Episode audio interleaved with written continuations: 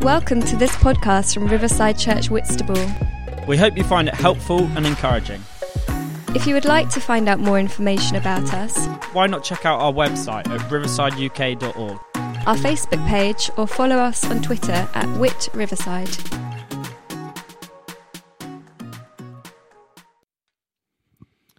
Okay, so we're going to continue with our Life of Try series. We're about halfway through this now. How are we doing with this? Okay. So, our premise is we believe that God wants to draw us into what we call kingdom activity. He wants to use us to bring about His love and His grace and His story to the people around us. Christianity is unique because we're the only religion whose instigator didn't die. Yeah? the instigator of Christianity died but rose again, and he lives on by his spirit.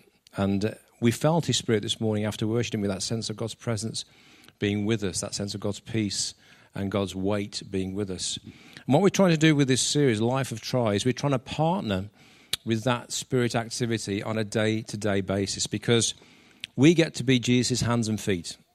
He left us behind to basically be his hands and feet upon the earth. And whether it's through things like CAP, uh, which started many years ago by somebody who's responding to God's prompting, and now we see the fruit of that in that video. You and I can respond to God, but it takes something, it takes trying. It's not based on success or failure, it's based upon you and I partnering with the Holy Spirit. And we've said the only real, real failure that we can kind of succumb to is the failure to try, because we're all called to try with God. And we've looked over the past few weeks, haven't we, how fear of failure can stop us trying with God, how, um, how the fact that we don't make trying habitual, it doesn't form part of our natural lives, we don't get to do it. And last week, Jake looked at how rejection, the fear of rejection from other people, can prevent us from stepping out with God. Because we're all worried about what people think about us, aren't we? Yes, we are. Okay. Today, I'm going to look at how actually responding to God little by little helps us keep in step with God, helps us hear God's voice more clearly. When we're in motion with God, when we're in step with God, then we can discern God's voice more easily. So I'm going to start by looking at a passage from Acts, and it's a, passage we've looked at before. It's the story of the disciple Philip being sent by the Holy Spirit to meet somebody, meet an Ethiopian. These people were in two different places and God sort of sent them to conjoin and meet together uh, for a, a, Holy Spirit moment, a gospel opportunity. So let's look at uh, Acts chapter 8. I'll put, put the words on the screen for you. This is from Acts chapter 8, reading from verse 26. Now, an angel of the Lord said to Philip, Right, so straight off the bat, that sounds very grand, doesn't it? Yeah? Big angel, white wings, eight foot tall, appears to him in his room and says, You must do this. I don't think that's how it happened, okay? I think he probably had a nudge from the Holy Spirit. So don't let the fact you haven't seen an angel disqualify you, all right? Anyone seen an angel? Not today. Okay, so, so God says to Philip, Go south to the road, the desert road that goes down from Jerusalem to Gaza.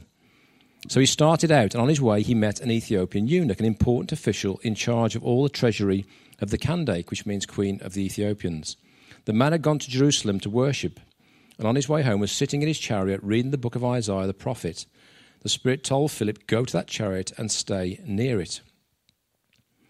Then Philip ran up to the chariot and heard the man reading Isaiah the prophet. Do you understand what you're reading? Philip asked. How can I, he said, unless someone explains it to me? So he invited Philip to come up and sit with him. And this is the passage of scripture that the eunuch was reading. He was led like a sheep to the slaughter, and as a lamb before its shearers is silent, so he did not open his mouth. In his humiliation, he was deprived of justice. Who can speak of his descendants? For his life was taken from the earth. The eunuch asked Philip, Tell me, please, who is the prophet talking about, himself or someone else? Then Philip began with that very passage of Scripture and told him the good news about Jesus.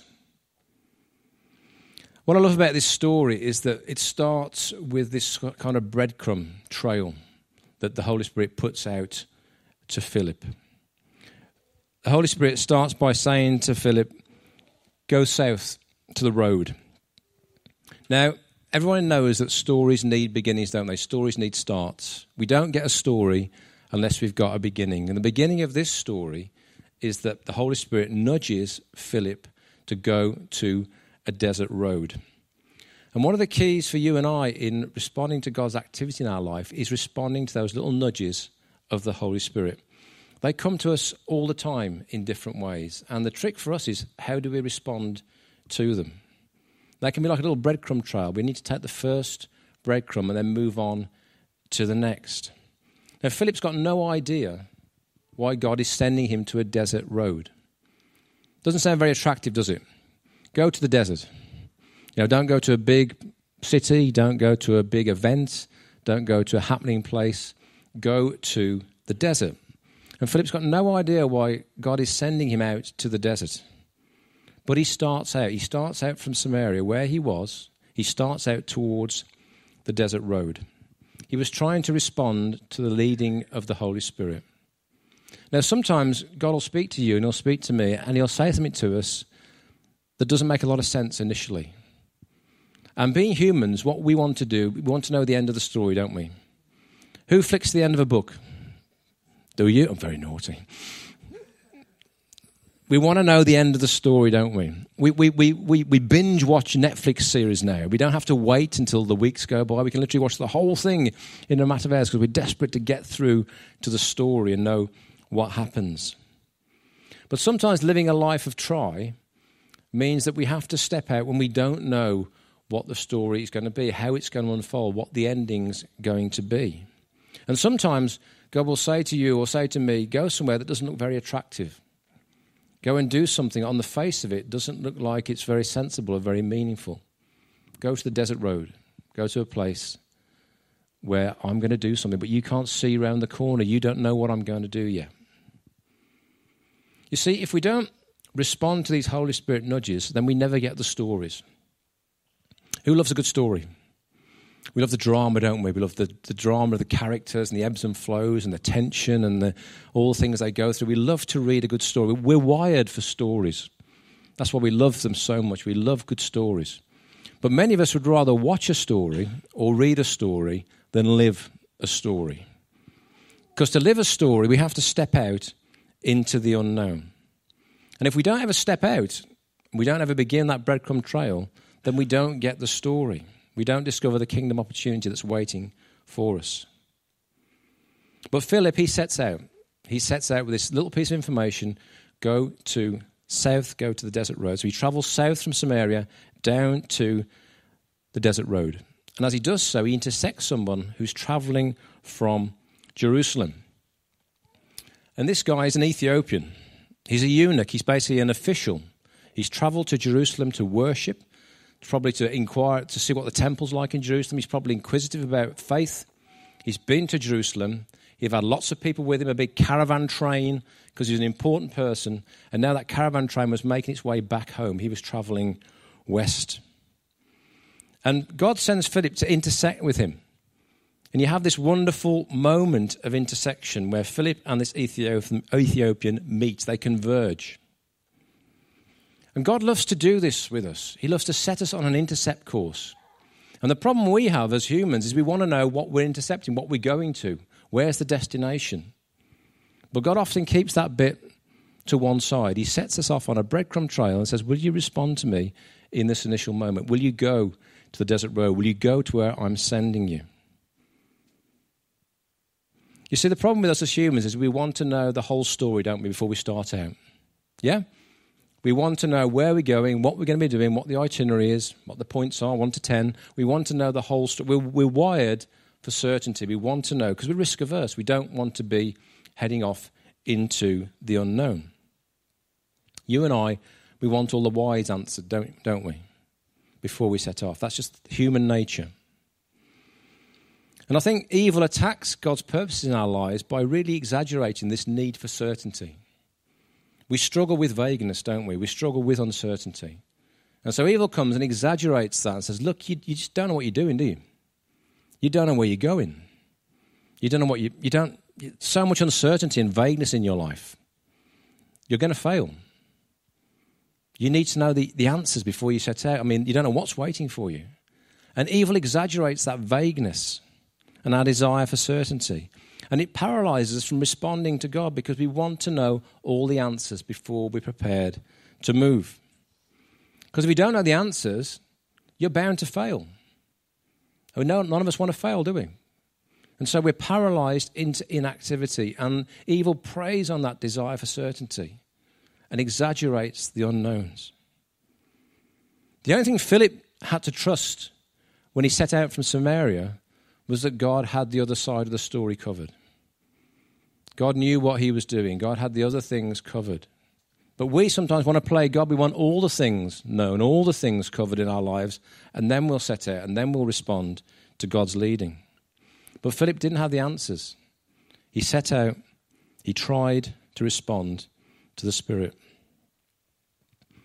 When God began to speak to Keely and I back in 2014 about having a new assignment for our lives, we had a lot of vagueness. We had a lot of uncertainty. All we had was this sense that God was moving us to do something new. Like a bit of a, a changing of the wind in our spirits. We knew something was emerging. So we began to pray and seek God. And over the days and months and weeks, God began to reveal little bits to us. And one of the things He spoke to us was out of Isaiah, the very book that this Ethiopian was reading from all those years ago. He led us to uh, Isaiah 42, and it says this Sing to the Lord a new song, his praise from the end of the earth. You who go down to the sea and all that fills it, the coastlands and their inhabitants. So God gave us a whisper that we were heading to the coast. We were heading to the sea. And that's all he said at that point in time. Great.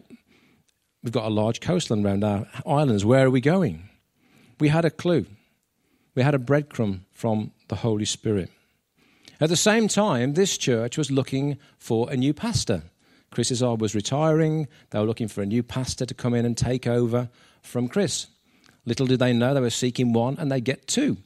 Congratulations. So, so we were vectoring in from the Midlands, and at the same time, this church was looking for a new pastor. And God brought those two pieces together. But we had so much vagueness, so much uncertainty in our lives. We can remember sitting down, we were going to put our house on the market, but we didn't know where we were going. We said, What are we going to tell the neighbours? You've put your house up for sale. Where are you moving to? We don't know.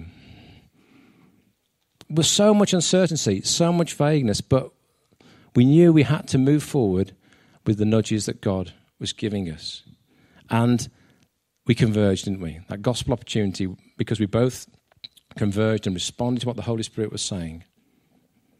But you see, evil will prevent you from moving forward in God because you don't have all the answers.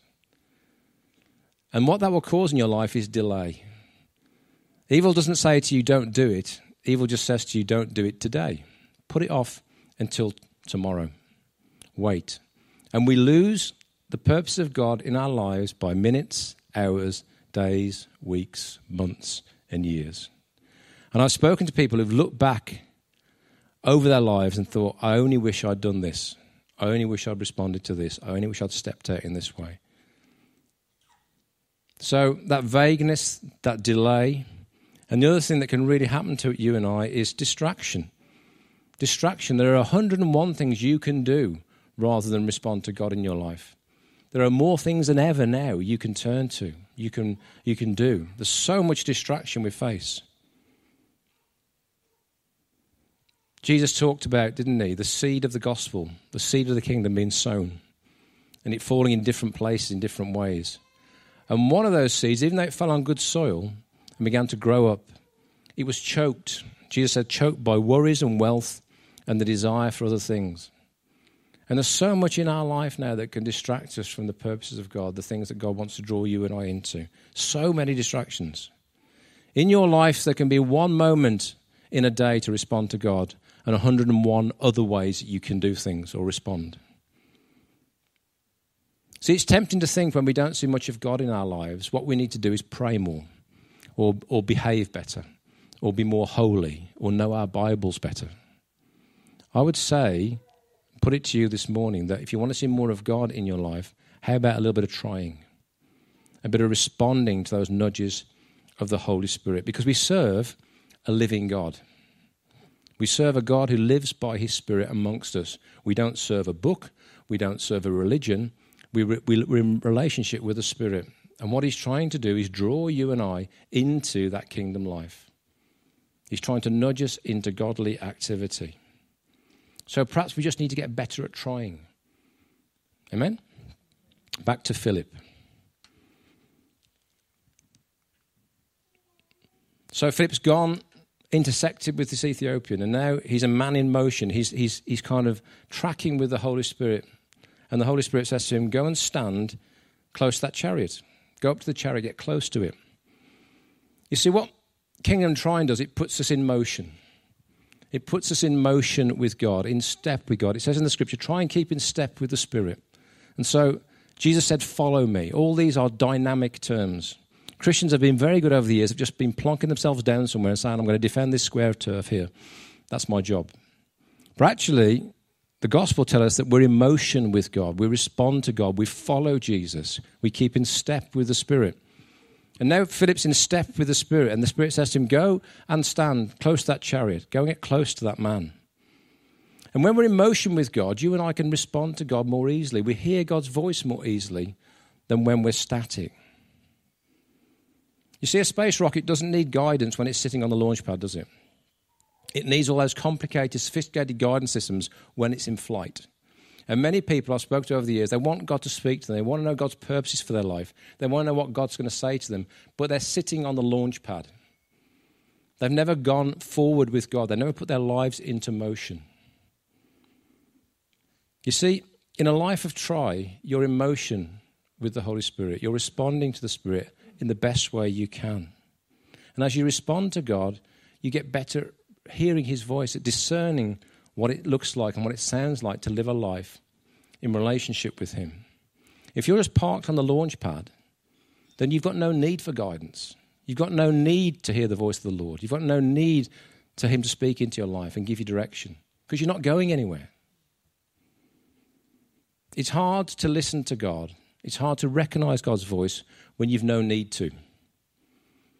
I say to Kitty, back in those years when we were trying to figure out where we were going, were probably the best years for us because we had to lean so hard into what God was saying. And sometimes we get comfortable at not having to do that because our lives are all okay. We're, we're, we're fixed, we're static, we're happy where we are. We don't need to develop that, that ability to listen to the Spirit. Philip's a man in motion. He's tuned into the Holy Spirit. He's gone to the desert road. Now he gets close to the chariot. And he, respond, he hears what this guy is reading. He hears he's reading from the book of Isaiah, an ancient prophet. And like most people who read the Bible, he doesn't understand it. Because it's hard, it's difficult. He's saying he's the guy talking about himself. He's talking about God. Have you ever opened Isaiah? Tricky book, tricky book to understand. And he's struggling to understand it. But because Philip has responded to the Holy Spirit, he's right next to him. And Philip can say to him, Do you understand what you're reading? And now comes this wonderful gospel opportunity. How can I unless someone explains it to me? How can I? This man was trying to seek after faith. He was trying to understand God. He was trying to figure out what these holy scriptures were saying. He needed someone to come alongside him and explain it to him. What if Philip had just parked himself in Samaria? So, God, you think I'm going to Desert Road? You're joking. I'm quite happy here. Why would I want to go there? But Philip responded to God little by little, step by step, and now he's perfectly placed to tell this man all about the good news of Jesus. This beautiful gospel opportunity because he was a man in motion. You see, Philip had no idea what the end of the story was, did he, when he started out? He didn't know about this man, he didn't know about his journey, he didn't know this man was seeking, trying to understand. He just responded to the Holy Spirit's leading. And you and I can sit static on the launch pad of our lives, wishing God would speak to us, wishing God would do something for us. But God says, Will you respond to the little nudge, the little breadcrumb trail that I'm putting out before you? Will you start to follow me? That's what the disciples had to do all those years ago. They left their nets, their fishing boats, to begin to follow Jesus. There were no promises, there were no con- foregone conclusions. Jesus just said, will you, will you follow me? Will you go the direction I'm heading? It's in our human nature, guys, to want more clarity, to want more certainty, to want everything sewn up before we move out. But that's just not how it works. It's, it's, it's an illusion to think we can control our lives, to think everything is fixed. Everything is in motion. You're on a planet in motion, you're in a universe that's in motion, in a galaxy that's in motion. Everything's in motion. Nothing is fixed. But we get to do the journey with God by His Holy Spirit. And as we put ourselves in motion, I guarantee you will discern God's voice more clearly and more easily. The flip side of that is if you stay static, I guarantee you, you will be mired down in fear and uncertainty. That's what happens. There's no middle ground, I'm sorry to say, in this life. If you stay static, you will be mired down in uncertainty and fear. Moving forward with God takes courage. But as you keep in step with the Spirit, you sense that, that move of God in your life. You sense that, that plan of God in your life. You won't know what's around the corner. You won't know all the answers, but you will be a person in motion. And that's what a life of try looks like. Let's stand together if you're able.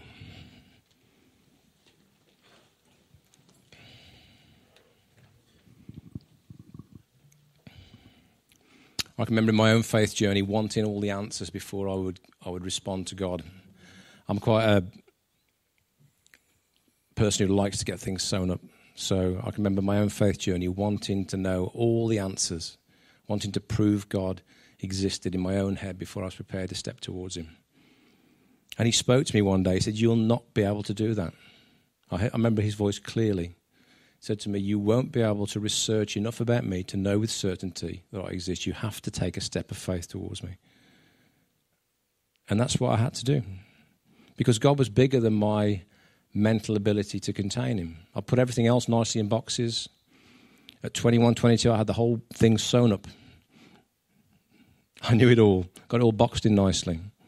Then God said, I'm bigger than that. I'm, I'm, and you'll need to take a step of faith, a breadcrumb towards me. And that's what I did. And that was back in 1989. And that changed the course of my life.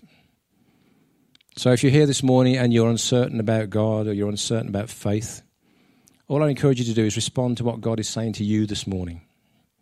What's that breadcrumb that He's putting in front of you? What's that little nudge He's giving you? Because to respond to Jesus is to be authentic and in relationship, not in religion.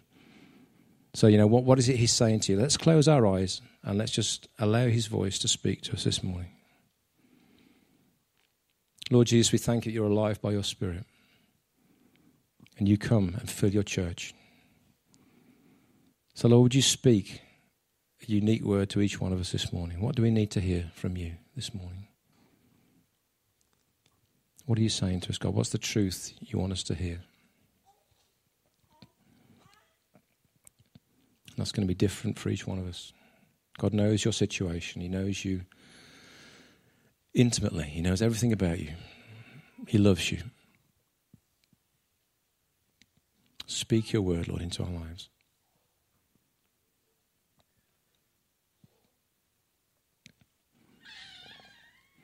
As God speaks truth to you, you might want to just partner with that. And You might want to say, Yes, Lord, I receive that. I'm going to, I'm going to receive that. I'm going to trust that that's your word for me today. And I'm going to try and live out of that word this week. I'm going to try to respond to that. I'm going to try and put that into motion this week. Whatever that looks like for me, Lord, I'm going to try and put that into motion in my life. Because I want to keep in step with your spirit. God may be leading you to a place that looks obscure. He may be leading you to do something, to act in a way that's contrary to what you might think, but let His Spirit speak to you. I think for some of you, God's asking you to go to people. Reconciliation, something to do with having a conversation with somebody.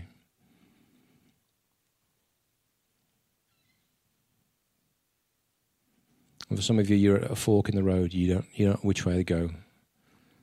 Lord, I just pray you make it clear, God. Just, just make it clear, Lord Jesus.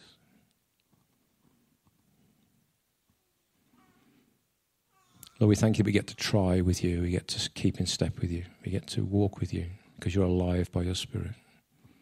This is not a journey we face alone. So, Lord, just pray this week for little opportunities, little nudges that we can partner with.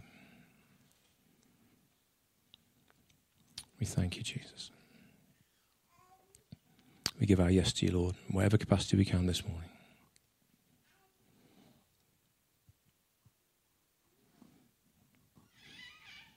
Amen. Amen.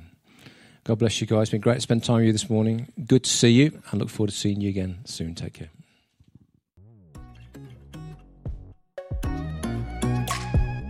Thank you for listening.